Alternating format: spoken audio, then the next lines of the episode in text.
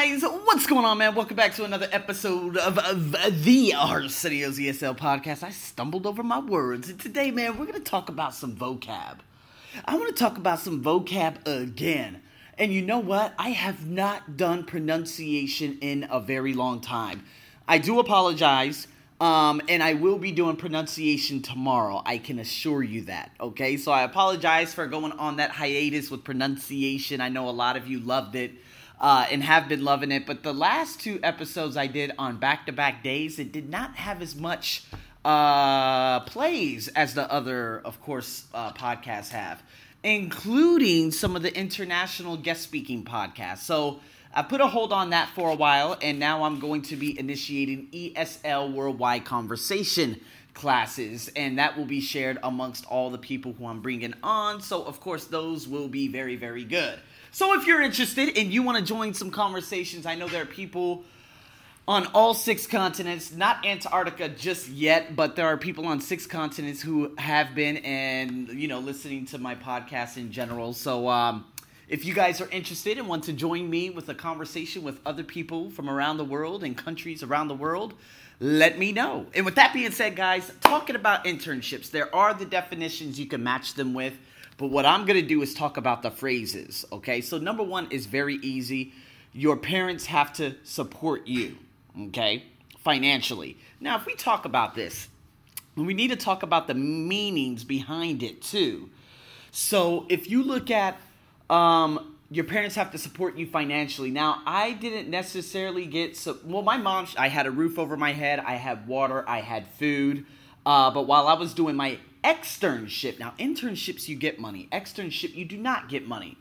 So, did my mom support me? Um, you know, you know, while I was doing externship, yes. But being supported while doing an internship, I don't really understand the philosophy behind that because you're already getting you some money.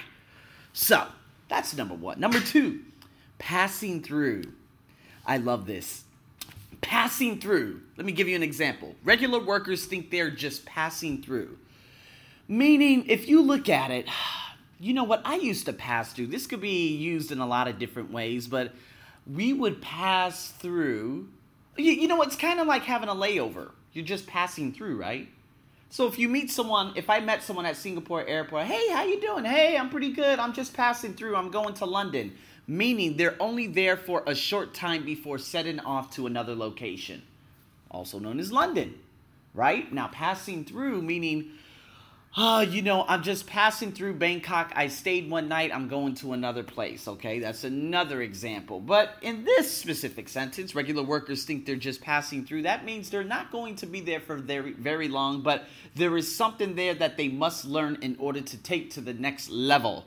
So, passing through. I believe in my first two jobs here in Thailand, I was just passing through trying to make way uh, and trying to just get to Bangkok because I knew the opportunity was here.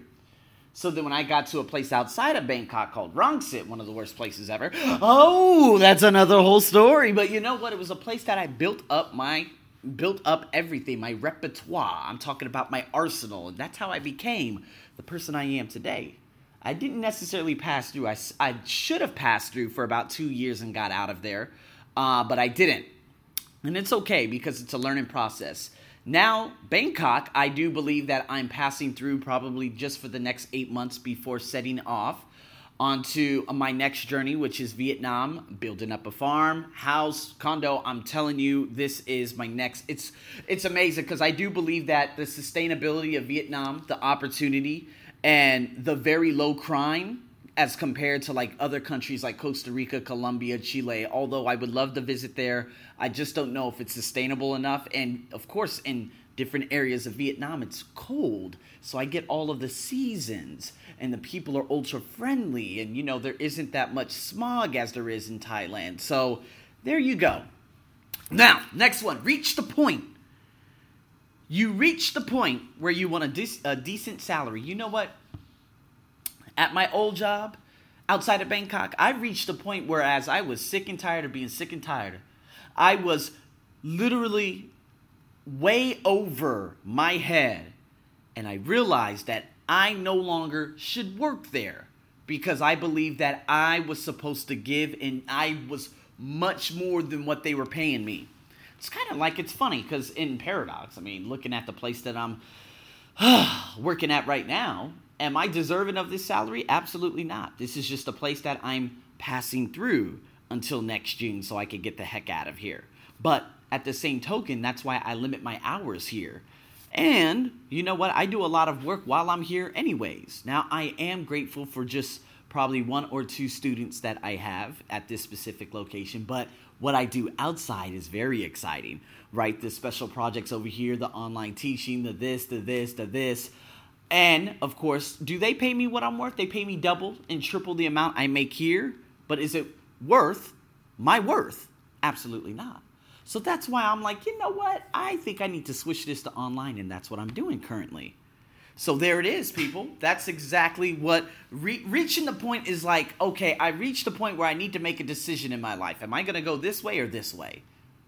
And I reached that point at my old job in 2016, right? Because I do believe I hit that peak. Because that following year there were no opportunities whatsoever. And i was kind of just hanging around thinking that something was going to come along that i could somewhat exploit and go into another direction of another company. But that never came. It came when i actually took the big leap of faith meaning i took a big chance and i moved here to good old bangkok. And since then i work for big tech giants uh, manufacturing the number one manufacturing company two of the biggest banks in thailand uh, sales companies just a variety of different places. Why? Because, hey, I know my self worth now and I'm building relationships. That's the most important part of life, and especially in internships.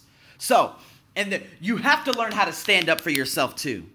Now, what does that mean? Stand up for yourself. That means defend yourself in the heart or in the midst of all the noise, in the midst of all the craziness. So, what do I mean by that? Well, you know what? There was one time I was working in Australia I was working for this South African dentist at South Melbourne Dental out there just over the river. Uh, and oh my God, what's over the river? Isn't that like South Bank? I think it's South Bank. And so while I was working, I was working for this South African dentist, and it's funny because the first time I worked for him, every he just showed off in front of the patients. It looked like an amazing guy, but once he left, he was like, "Clean up my mess." He was rude. So one time, I uh, he threw some material, some composite material for uh, the mouth. You know, just basically to fill a cavity after you get the cavity out. He threw it up against the wall and said, "You've got to get the right. Oh, what is it? You've got to get the right head on, mate." And that means like the, this little tip, and it looked like the right head to me. And I stood up for myself right there in front of the patient, and I said, "Well, that looked like the same. That looked like the tip to me." You know, I went Eddie Murphy on him. That was the last time I worked there. Why? Because I actually messaged the lady who sent me to that job because I was a dental temp. And I said, that guy just threw some goddamn composite material up against the goddamn wall. What are these places that you're sending me to? I'm undeserved. I don't deserve any of this. And it just got worse and worse and worse. Going to Royal Dental Hospital and all this stuff. And I finally said, this ain't working.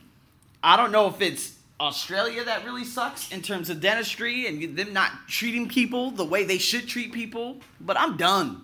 And I left Melbourne and I went to Sydney. Was Sydney a little bit better? Yes.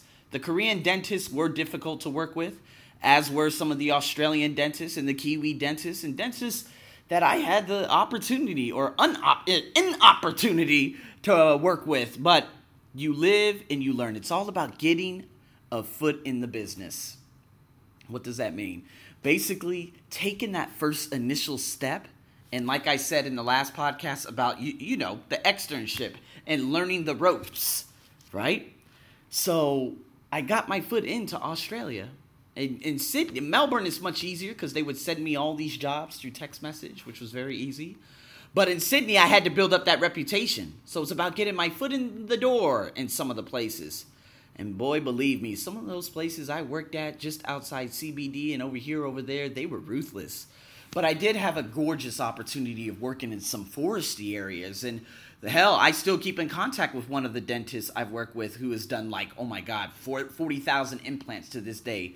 Um, what is it? Not Indian born, but of course Indian descent, but Gautam. Excellent storyteller. Still talk to him today. Funny as hell.